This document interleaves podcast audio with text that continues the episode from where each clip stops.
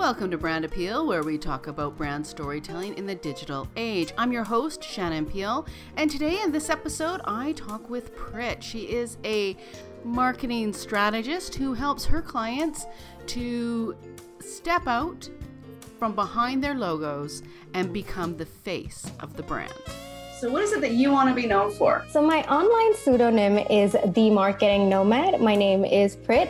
So, as the name suggests, I am a marketing strategist, and um, one of my deepest passion is to travel the world while helping businesses across the world with their marketing strategies, empowering business owners to implement their marketing strategies with confidence. Mm-hmm. So that is where I am. Um, my journey to becoming the marketing nomad has been really fascinating, has been amazing, and it has been a journey that I have learned a lot uh, you know, in terms of branding, in terms of marketing, because I think it's a little different when you are trying to set up your personal brand versus a brand for a business. And at some point, those two do merge, mm-hmm. but it has been really interesting for me to learn along the way, as well as implement many of the strategies that I've learned so far.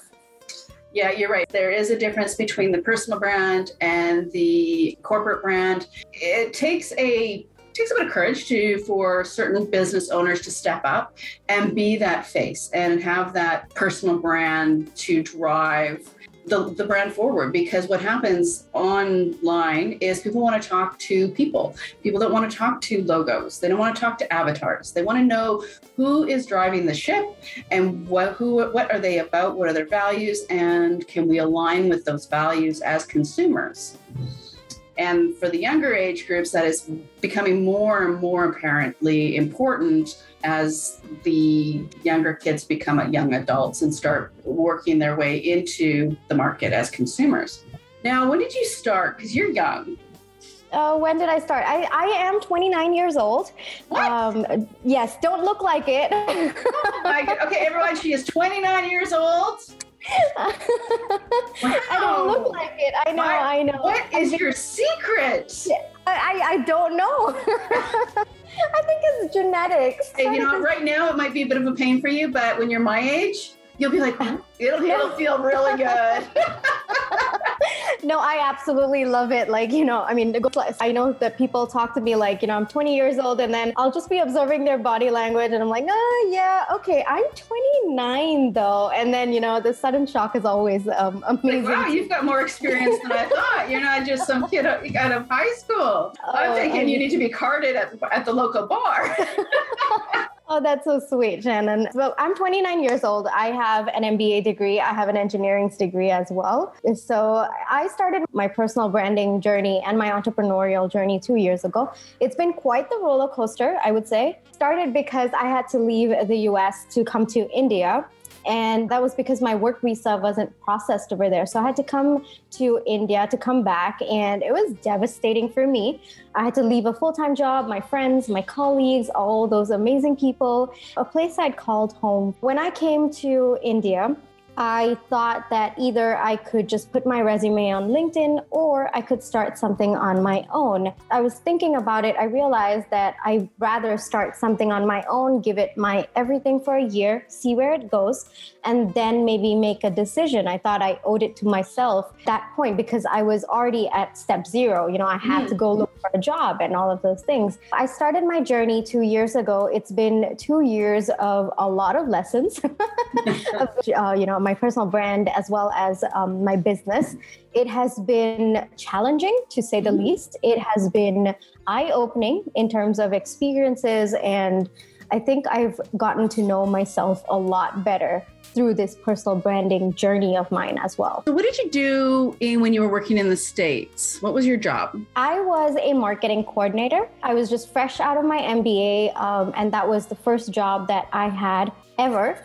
I think.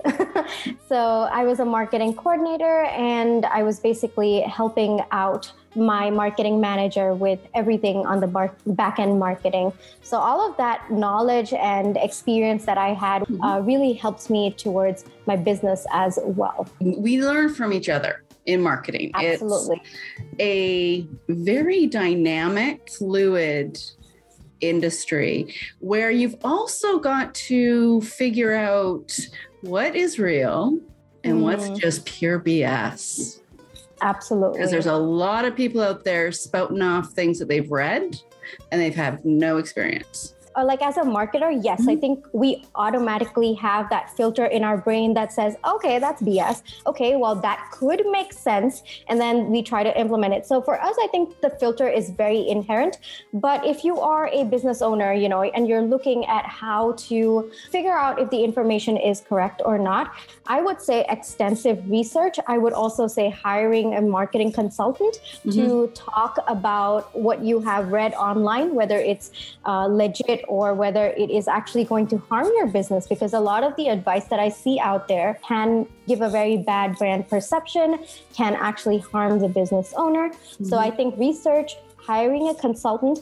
And not just that, I think that when you are looking at advice, you always have to give it a trial period. You can't just always go full blown into it. And then beyond which, if you feel that yes, it is working, it is giving me the results, you know, I'm I'm feeling good about the entire process. The KPIs are really hitting it uh, to the goals, then yes, continue with it. So I think having a trial period for the advice that you have online and also your own judgment at the end of it. I mean, uh, pretty much you will be able to filter out on an intuition level. I think entrepreneurs and business owners, we are inherently gifted with that intuition as well.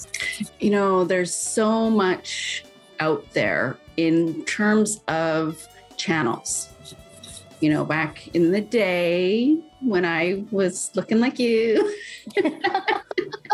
um, actually, I would have been younger back in the day when I was younger. Um, it was advertising, direct mail, mm. yellow pages as a book. And yes. you got some PR through the news if you were lucky. But nowadays, there's tons of different ways to drive traffic and to guide people from being an audience to a customer. What are some of your favorite platforms to do that on? So I find this a very tricky question, Shannon, because my favorite platforms might not exactly be the best for the other person. I think okay. that marketing is so subjective. Mm-hmm. So, uh, like, especially with this question, I find it very tricky to navigate because I get this question a lot. Like, from my clients, they're like, okay, what is your favorite platform? I'm going to do it as well. And I say, no, you actually have to look at your target audience. You have mm-hmm. to see where they're at and then figure out a platform that is a favorite for you, for your business. I love that answer. Like, hands down, that is the best answer to that question because you're right. It is where is your clientele? Where do they hang out? That should be where you're at. It's going to be different for each business Absolutely. because they they could be D2C, they could be B2C, they could be B2B, they could be D2B, they could be on their head, they could be upside down, they could be going this way, they could be going that way. Who knows, right? Absolutely. And for you, you're going to have a specific one for your audience and for yes, trying to get absolutely. customers and clients for yourself. So which absolutely. one which platform though do you like to hang out on? I personally, because of my clientele and just my nature, my personality. I really like to hang out on Instagram a lot. Mm-hmm. My age group usually hangs out a lot more on Instagram than we do on Facebook. I'm on most of the platforms, to be honest. Like I have a podcast, I'm on YouTube. Mm-hmm. Um, what else? Well, and I am a little bit on Facebook. But Instagram, I feel it's where I can show my personality, especially with the reels that have come in. It's where I can be goofy, but at the same time, I do give uh, valuable tips to my audience. I share a lot of insight to my personality. I share a lot of insight to my brand value, my mission, my goals, and just basically who I am as a person. And I find that on that particular platform, it is easier for people to connect with me. It is easier for uh, potential customers to understand who I am mm-hmm. and build that trust. And not just that, I think that I've had a lot more a lot more enriching conversations on Instagram than I have had on any other platform so far. And I think that's one of the best parts of my journey. Yeah, because there are different platforms kind of fit for what people enjoy. I mean, Absolutely.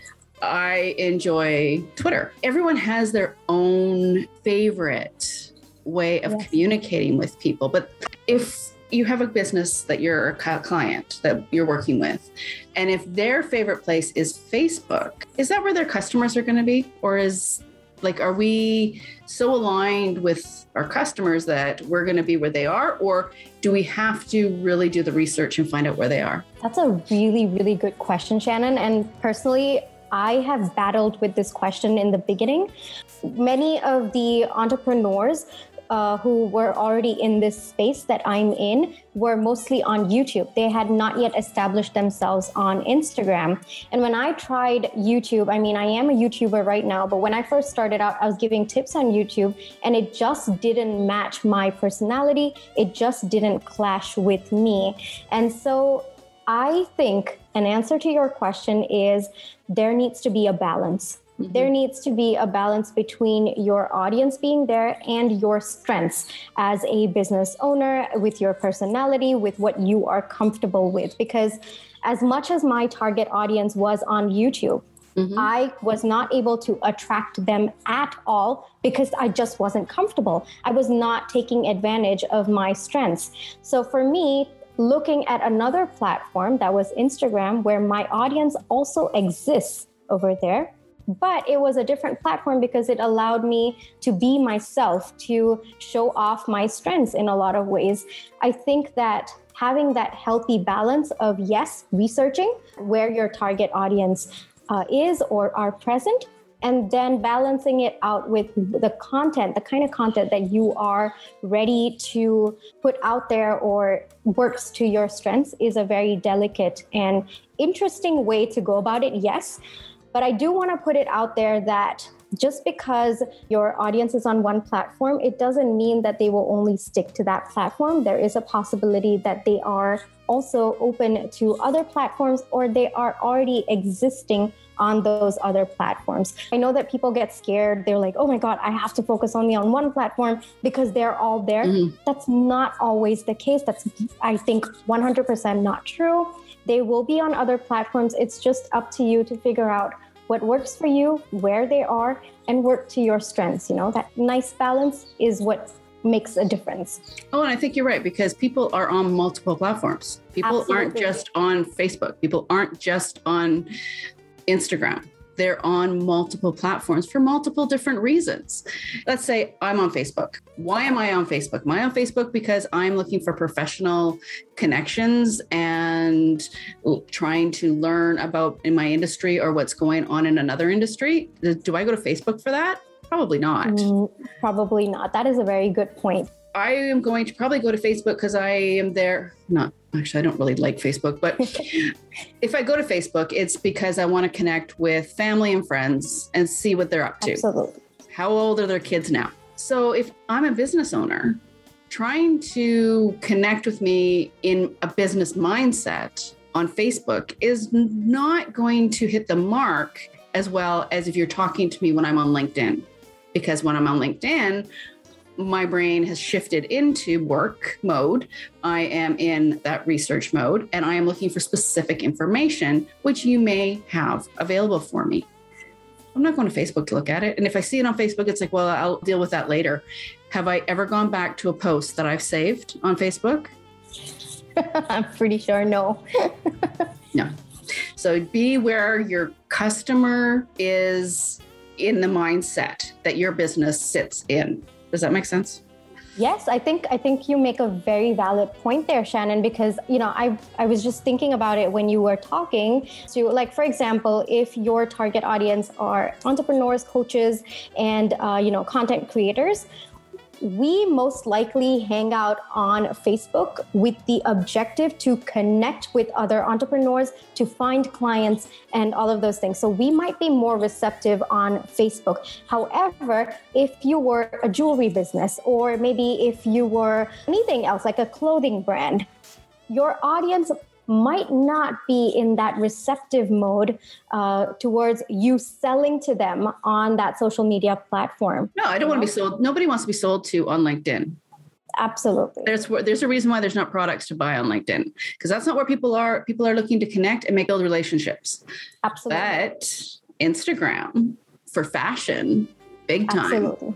I think it depends heavily on the social media platform, on your audience, on your competition as well, Mhm. on you. Marketing is basically a delicate balance between all of them, where you do have to do your research, but at the same time, it needs to be working to your strengths. There are so many brands that I can think of didn't do so well on Instagram, even though their peers or their competition did well, but they did really well on Twitter because Mhm. that's just what their brand's strength is. What you're talking about is authenticity. Yes, and absolutely. where are you able to be more authentic? But not only that where are you able to show up and have fun? Because oh yes, you know if if you have fun on twitter and when you don't have fun on facebook it's about where you feel comfortable. It's about where you have fun. It's about where you want to engage with people and you show up consistently because you like going there and it becomes a habit because you enjoy being there. As a business owner make that your profile. Hire somebody to create content and post to all those other platforms as a as your broadcaster. I always tell people like i should be your advertising. I'm not your end all be all you know you still have to go and show up one place. I don't care where you show up but at least show up one place to engage with people. And then i'll just be the broadcast piece i'll you know create the ads and create the content and tell your story together we will connect with people a lot of people don't want to do social media. They just want to hire it out, which is fine. What would you suggest business owners do? Do it do you think that they should be engaging even if they just want to hire somebody to do it all for them? I think that's a great question. I think that especially for small business owners, for um, entrepreneurs, it is important and imperative for them to be the face of their business. I think that we have reached a point in marketing, in in terms of branding and in terms of positioning, where people expect to see you as the face of your business. It is Yeah. no longer an option. And it's not something that I determine or not. It's just people's expectations. Mm-hmm. And when you don't meet to their expectations, there is definitely a disconnect between your brand and you know your audience.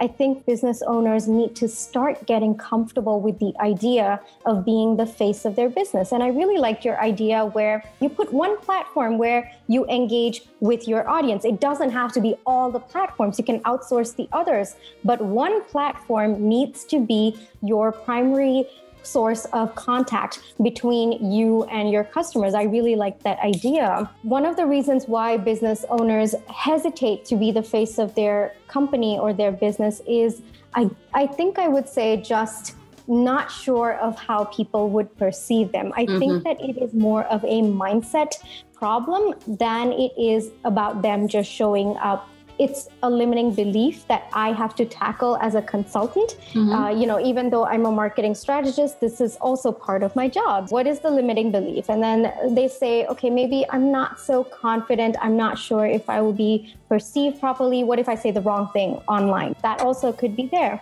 It Yes. lasts for two seconds, Absolutely. and maybe five people saw it, and only one person comprehended what they were reading. Absolutely. Absolutely. So I think it's more of a limiting belief that needs to be tackled, but I think it's always about baby steps. This is what I tell my clients as well. First, maybe you don't have to immediately show up on your Instagram stories. I understand it's a little bit of a big jump, but maybe start DMing as mm-hmm. yourself. Maybe start sending voice notes in your DM. People know it's you. They don't they don't think that it's just social media manager who's sitting behind working for you, you know? Yeah. While there's nothing wrong with that, people do want that interaction with the business owner. There have been so many letters by CEOs that I read, and my heart goes, Oh my God, yes, I absolutely feel what the brand wants to tell me because the CEO came out and spoke to me about it. Mm. It's when you step in as the face of your business that really builds the connect. So start with small steps. It doesn't have to be a giant leap, all of the responsibility doesn't have to come on you, but small steps really work. one of the things that I tell people to do is pick your platform and every day go out and comment on five posts. Can you do that? Just do that. See what happens because it, that's going to get them noticed faster. Absolutely. Than creating a ton of content. Sorry, Gary Vee. It's just the way I think. like I said, I think that marketing is a lot of pieces in play together. Yes. I don't think that we we can say oh this is why it's working no, no. Uh, if, if anything is working in my business it's because of the 20 strategies that are in place trying to hold it together yes i think that just commenting will work or just showing up is gonna it's not it's all of them put together all the pieces have some sort of synergy with each other working yeah. together. Absolutely, yeah. Shannon, you are 100% right. Besides social media and YouTube, now you also have a podcast. How has that mm-hmm. helped you with your brand? Oh, definitely. So I wanted to create an international brand. I didn't just want to help businesses in a specific location.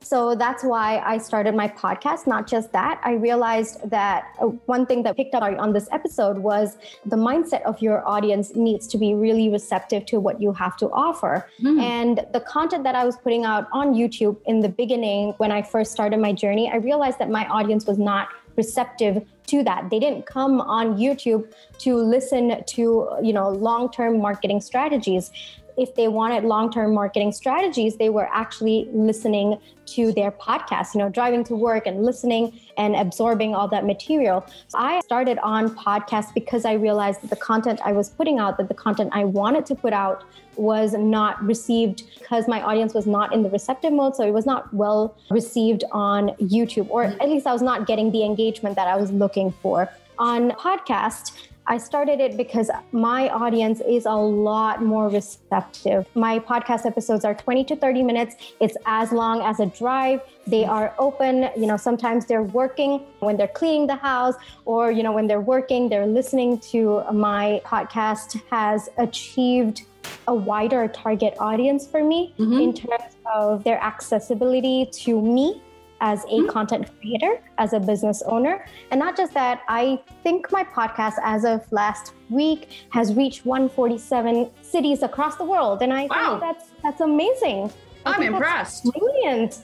Yeah, I, I, exactly. So I don't think that I could have had that kind of reach uh, by just being by myself without a without a podcast. So that's mm-hmm. just amazing for me. It's mind blowing you just said something that I want to unpack for a bit there because you said doing it by yourself. Now, are you a solopreneur like me? Yes, at the moment. So that means a ton of work, not just on your client's behalf, building their personal brand and content, but on your own. Yes. So, how do you manage it? Ah, oh, it's a process, Shannon. It's a process. I'm not even going to lie. Um, it took a lot of trial and error to get to a point where I'm very comfortable. It's like clockwork. So mm-hmm. I don't do social media content for my clients. I'm a strategist. Balancing my content strategy for my content, creating content, it's it's a lot of work. And mm-hmm. I think balancing that without burning out has been quite the challenge for me. And I think a few tips is just like time management, trial and error with all of these things, and knowing how much time you need to dedicate. I think this was a huge mistake that I made when I first started out because I was not thinking as a business owner for my mm-hmm. business. I was thinking as a marketer. And I think you will agree, Shannon, but as a marketer, I feel like we want to invest all of our time into marketing and we just we're just so focused into that but i realized that as a business owner there's so many other things i have to do like i'm the janitor i'm the administrator i'm the person filing my taxes oh there's those so taxes many- oh those oh, pesky taxes Absolutely. Like, oh, I just want to make enough money so I can hire someone to do my taxes. That's absolutely. it. Absolutely. That's it. That's that's absolutely it. And so when I realized that I had to make the shift and I had to realize that I needed to balance my marketing, I needed to give like good amount of time to marketing but at the same time to other tasks as a business owner and also for my clients as well. So I usually keep limits. It's something that has worked for me. Like at any given point, given how um, long and extensive each of my client projects are, it's six months or a little over six months, and it's a lot of my time and investment. I usually yeah. don't take more than one or two clients at a time. Having those limits understanding what my limitations are as a human as well has really helped me balance it all. At the point of two years in, yes, I guess I would say it is pretty smooth. So, what is it that you do for your clients? Like, you only take, can only take two clients, and you're, you know, I mean, that means that you're doing a lot for them. So, what are you doing for your clients? So basically, I handle all of the strategizing. So, for example, you are having a brand launch. Okay, mm-hmm. I'm the one who is going to figure out how to position your brand if you haven't started it with it at all. I'm the one who figures out how we're going to launch, I work with the social media team to create content, to like strategize what kind of content, and then they will create. And then I'm the one who oversees that entire project.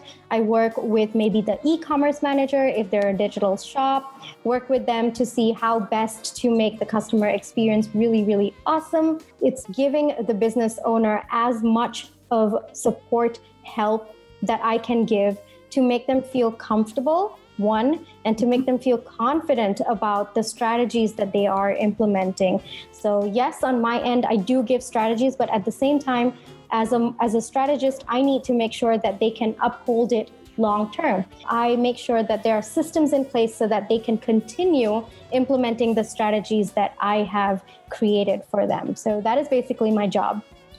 Yeah, no, like when I'm dealing with clients, there's like I have clients that I just do the strategy and they want to do all the tasks, and that's great. But I still have to make sure that they got those tasks done. Yes, absolutely. Because if I want to get paid, they have to feel like they got value. In the end, I mean, I give them a full out workbook. We've gone through all of this. They know exactly everything. They've got the calendar, they've got the whole nine yards, but there's still that action piece. Yes because life happens and they Absolutely. get busy. Their businesses get busy, things happen, and then their business slows down for one reason or another. They didn't keep up on the tasks, and they're wondering why they don't have anything in the funnel.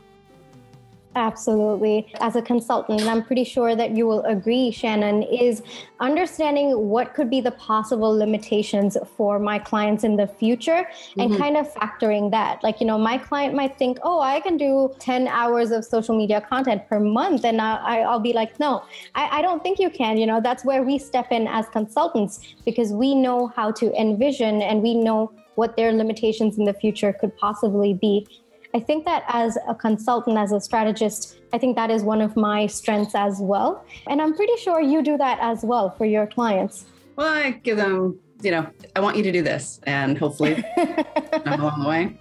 Next time I talk to them, like, did you do that? well, okay. Well, then we're talking about 50,000 other things, and we, and we might get to talking about the marketing. yeah. Actually, I like coaching. I, I, really enjoy brand story coaching because it is helping them uncover and get to that before we even get to the strategy piece and then putting those processes in place. But 10 hours a month on social media, okay, great. What are you creating that it's only going to be 10 hours a month? That is true. The other thing is, is that we know how long it takes to create this yes. content. And yes. one of the mistakes I made at the beginning was undercharging because you know trying to prove myself get that client get that you know things going but they don't understand how long it takes to come up with that strategy, to build that content, to write that copy, and then post it. Um, I do so many things. It's people just don't know how long it takes. Oh, it's social media. You just post something, right? no, no. How long does it take you to do a podcast? For me, basically, the podcast starts with research of what are the topics that my audience would like to hear, whatever's trending at the moment, or just questions that I have been asked in my DMs or responses to other podcasts. Like, you know, please can you give a little bit more details? I do my planning for the entire year. I, I know wow. I'm a little different that way, but each of my podcasts are like the, at least the titles are planned a year in advance. Uh, as of today, I think I have episodes planned all the way till October or November, if I'm not wrong. Okay, so, I feel terrible I don't even know. I don't even know who I'm interviewing at any one time. It's like it's like you come on, we talk about for two minutes, and then I'm like, okay, let's get going. We're gonna do this, and I'm learning about you. Just the way anyone that's listening to this is learning about you. And I'm hoping they're laughing their ass off right now. because talk about two different ways of doing things. Even if I don't have guests, because mm. I'll just be thinking, hmm, I wonder if people realize that their brand is a secret. You know what? I'm going to do a podcast about it. It's a secret. and I literally, in 20 minutes, do a podcast about it's a secret. And then I post oh, it. I don't even I don't even have a calendar. Oh, that is amazing. No, it's that not. It's for me. I think wrong. no, for me, I think it was more that I was so scared that I would run out of topics that I I was I just wrote hundred topics and then I just started putting dates for each of those topics. So for me, it came out of fear and not out of because I want to be um, very, very sophisticated in my approach. It was more fear based. So I'm well, I, something that I'm proud of. I think you should be because you're being really strategic. Yeah. Uh, you're building, you know, you're listening to your audience, you're researching your audience. That's true. I'm just flying by the seat of my pants and hopefully well, somebody out there. So well. You're, well, like, look at funny. two different approaches, but you know, still doing so well. So I I think that is amazing. I think that shows that if you work to your strengths, um, you know, things just flow. Things really, really do work out. you know, I'm just having fun. I really am just having fun. You know, I, I'm I'm too old to be scared of anything. Look, Prit, here, here, here's the secret. You want to know the secret? You hit yeah. 40, and all of a sudden, you don't care what anybody thinks about you. I don't know what it is. I've asked other people this. They say, yeah, yeah, I hit 40 and all of a sudden it's like all those fears I had about people judging me are gone. Boom. Oh. oh i think i've always like been this kind of person like a no care person. Like i the same strategy that you have for your podcast i have for instagram. At that point i'm like i'm bollywood dancing. I'm doing reels that where i'm making fun of myself. I'm just you know i let loose and i don't really care. But i think with the podcast like because it was new for me it was a very new concept for me at that okay. point. This was like two years ago. Yeah. And um, i wasn't sure whether I could sustain it long term because I didn't want to start something, get a good following, and then decide, oh, okay, I don't want to do this anymore, or I can't because I've run out of topics. So I think for me, it was not fear of people judging, but it was more fear that would I be able to do this long term? Because if I'm going to be putting all my effort, because especially when it comes to podcasts, you don't make a return on investment in terms of money until a certain point. That's right. And you have to keep going up until then. So I, at that point, I think I was more of in my business mindset where, it, yes, okay, am I going to sustain it that long enough for me to see a return on my investment in terms of money? and you need so, to have fun on one platform because that's how people get to know you and like you and trust absolutely. you. Absolutely. Absolutely. It's all about that. I have a high level of quality.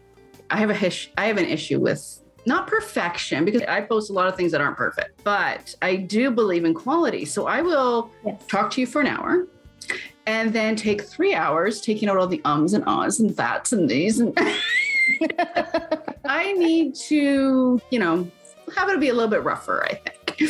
The video piece, yeah. I, I run rough because it's like, okay, I don't think people watch video as much as mm. listen. They'll put on a podcast and clean their house or work Absolutely. on their car or drive their car. I don't think they're going to sit there and watch me talking with somebody because I don't think video is as big as people make it out to be. But that could be just me because I don't watch people talk to people on video. But I do listen to podcasts and I do listen to audiobooks and I would rather do that than listen to music. So, you know, sometimes it is all about our bubbles and our, our preferences your audience is on podcast. And i think that it also comes down to the people that you want to attract. I think judging by you know your personality and what you just said i think you want people who want that on that unfiltered raw version of you you know? Yeah. And, and I think that's amazing. And i think that's one of the reasons why i do like your podcast as well. You know it's unfiltered it's raw it's just two people having a conversation so relaxed and uh, you know the kind of audience that you want to attract like that uh, because that is just who you are so i think that's that's just amazing Prit, I live alone. I work alone. I would go months without talking to people. This is awesome. I totally get that. I totally get that. Oh, you know, like this is just great. I get to talk and I get to have interesting conversations with yes interesting people who are intelligent. It's, I'm not saying it's hard to find interesting, intelligent people. It's not. It's just having those interesting, intelligent conversations aren't something you have with friend or something because usually they're talking about their husband their boyfriend their kids and i really enjoy having these kind of conversations how do you do this and how do you do that because there isn't any just one way i'm really enjoying talking to other brand storytelling people. You know, it's yeah, I'm learning from you and it's it's great. Yeah, I think that's one of the biggest things that you've like talked about in this is that there is no one way to do things. I, I love that. That is so, so true. And I think that this is something that I always tell my clients as well, because I think that as a business owner, I get it. You know, you see one business doing something and you're like, oh my God, I have to only do that way to achieve success. Yep. And I don't think that's true at all. And, and you bring up such a valid point. There is no one route to success. There are so many different ways to get to where you what de- you define as success. So well, that's amazing. just it. That's one of those words that have multiple meanings depending Absolutely. on what your value system is. Absolutely. You know? So that's true. It's so what is success to you, Prit? Let's ah, throw that okay. in your court. Let's define this word for fun.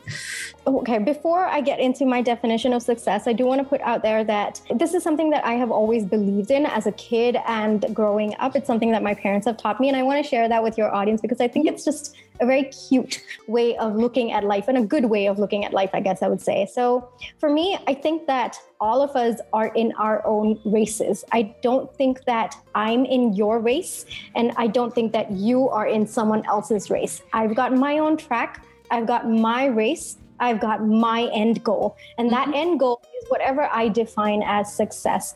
And I think just having this approach to life has made me so much more appreciative of other people's journey around me. You know, I no longer have that sense of competition. I don't think that someone else's success is what I should be believing my success should be. Mm-hmm. So I think that's a really like a positive way that my parents have taught me to live life. And I just wanted to share that. Defining my success, be happy in whatever I am doing. You know, finding that passion and living every day passionately, living an extraordinary life would be success to me. And for me, I don't define it in terms of money because I think that beyond a certain point, money actually is detrimental to a fulfilling life. I, I, truly believe that.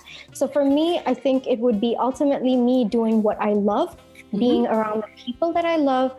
I don't know, having that passion to help people around me in whatever little way that I can. I think that would be a very fulfilling life and that would be success at the end of the day when i'm 80 or 90 years old and i look back and i've lived each day uh, being passionate about what i do and being around the people i love i think i would consider that a huge success. And i do consider myself a success right now because that is precisely what i'm doing. Yes the money is coming in. Yes to an extent that does make me happy. But what I consider as success is that the lives of people that I'm changing around me, the business owners who feel so much more confident with either my free resources or my paid resources, the people around me who feel so much more happy um, in terms of my personal relationships or you know my professional relationships and i'm doing what i love at the end of the day that that means so much to me that i get to do what i love and I'm actually making a living out of it. So I think that's a long way to go about defining success, but I think that's a great thing about success because it's not about your bank account. Thank yes. God, because it was about my bank account. I'd be in a lot of trouble right about now. Um, oh, same here. yeah, uh, I had a really good bank account one time. Anyway, so uh, I think as a business owner, it's perpetually like, oh, I think it's always like, even though, regardless of how much you're earning, your expenses will always, you know, overshadow it or at least come very, very close to it. I think as a business owner, it's just, it's just a thing that we have to figure out for the rest of our uh, entrepreneurial journey. Yeah, yeah, no, like, and I look back on my life, it's, it's, it's kind of a it's kind of a joke because if I ask my 20 year old self what was success, they would look at my life right now and ask me, what the hell did I do? with their dreams because like when I was 40, it definitely would have been, what have you done? Now at 48, they would have been my, my 20 year old self would be going, okay, this ain't so bad this is you know you're your writer that's awesome i wanted to be a writer you know you did the you were you worked on a couple of campaigns yeah no it just isn't for us okay we got that you know so that kind of thing is happening but if I ask my 30 year old self, how, how do you feel about where I am now? My 30 year old self would be like, what'd you do with all my stuff? I mean, we had a house, we had a husband, we had a middle class lifestyle, we had two kids that lived with us. Oh. We had stuff. We had, we had closets full of clothes. We had uh, rooms full of things that we enjoyed doing. Where, where is it all? you know? but, you know, kids grow up, move out, you get divorced. When you get divorced, most of the time the house gets sold. I'm very fortunate now because I'm looking at my life going, I live downtown Vancouver. When I was in my 20s, I wanted to live downtown Vancouver. Aww. I live in downtown Vancouver now. When I was in my 20s, I wanted to be a writer. I am a writer now. That's when I was amazing. in my 20s, I wanted to work for a magazine. Well, I create my own magazines now. So I just made it happen. Oh, yes. you know, my point is, though, that success can change depending yes. on your cycle of life, right? When Absolutely. I was, when my kids were young, it was important to me to have the house, the husband, the middle class lifestyle, the neighborhood, the right everything, living in the land of should, as I say. Oh, yes. But once those kids are up and gone, your I life changes. Happens. yes, absolutely. I mean, if I were to look at my 16 year old self, uh, you know, hopeless romantic, uh, by the age of 25, get married, uh, you know, have kids by 30, all of those things. I mean, those were my dreams. And my, and then at 22, I I think um, I think my success, what I defined as success, was being a millionaire or you know having seven figure income. Yeah. But I think as you grow up, as life happens, I think that you also learn how to pivot. And when you start to understand yourself better as you grow up, understand what truly matters to you at the end of the day, I think it's different. I think it changes. I think it has to change as well. The goals and the success that you figure out, you perceive to be today, will definitely be different as you grow up, as you enjoy your different experiences, as you have different life experiences. And I think that's the beauty of life, you know? I mean, imagine if you had the same goal for the rest of your life. That would be so boring. You know, if you define success and then you get there and then you're like, okay, now, now what? now what? What do we do? like, what's next? You know, I mean, I think just having that that difference in what you define as success through the ages, one, it gives you something beautiful to look back on. Like mm-hmm. I can see the smile on your face, Shannon, as you. Oh yeah, now I'm laughing. Now I'm. Yeah, laughing. now you're laughing. Five years ago, no. I mean, I mean, I think that's beautiful. And secondly, I think that it just, I think at the end of the day, when you look back, it takes you to where you finally need to be you know and I, I believe in destiny i believe in fate. So yeah i think eventually you will achieve what you want to achieve what you truly desire. Yeah. it may not be what you think it is at the moment but at the end of the day i feel that we all do end up with the life that we want. Yes. Our journey is you know our journey in life goes from one to the other. I mean yes absolutely. it is a journey. It isn't a start and a destination. The story our story, our personal yes. story, our brand story, whatever it is, happens in the middle. Yes, the journey is the success. I feel honestly sometimes when I look at it, coming from the from US to India, how devastating it was, gut wrenching it was, and if I look back at that point, just getting up out of my bed was a success for me. And you know, looking at those little little definitions of success that I've had and I have achieved and overcome, and the new ones that I create every day, what defines success to me, I think it's it's beautiful. It's it's amazing, and I think that's what makes my life so enriching. Well, that's great. And we're coming up on the hour, and I hate to do this because I just love talking to you. I'm gonna have to be back on. Hopefully, in our conversation, somebody is getting either some really good laughs, yes, or some really good gems of information to help them find their brand stories and build out their digital footprints. So, Prit, thank you very much. Where can people find you? Oh, you can find me everywhere. I think I'm the marketing nomad on YouTube, on podcast, on Instagram, on Twitter, where else? Facebook as well. Uh, but yes, I am the marketing nomad. I will give Shannon all my links. Perfect. I think she will be able to put that in her description as well. But yeah, definitely catch me on any of these platforms. On Instagram, I'm my goofy self. I do Bollywood dancing. I'm doing fun reels. Podcast, it's mostly marketing tips for business owners, entrepreneurs, and solopreneurs. And then on YouTube, I usually talk about topics that will help you lead a more enriching life. So that's where I'm at. Well, I'm really glad that you came on. I'm really glad that I met you and look forward to uh, talking with you again and maybe collaborating on something in the future. Yes, this is great. I know, that was so exciting. Thank you so much, Shannon, for having me on. It's been an absolute honor. And thanks for tuning in to Brand Appeal, where we talk about brand storytelling in the digital age. I'm your host, Shannon Peel. You know, I really enjoyed talking with Prit today. She's a breath of fresh air. I got a lot of great laughs. If you are a marketing professional, branding professional, and you would like to come on to Brand Appeal, please check out marketappeal.com and connect with me to set up a time where we can chat about brand storytelling in the digital age. Peel out.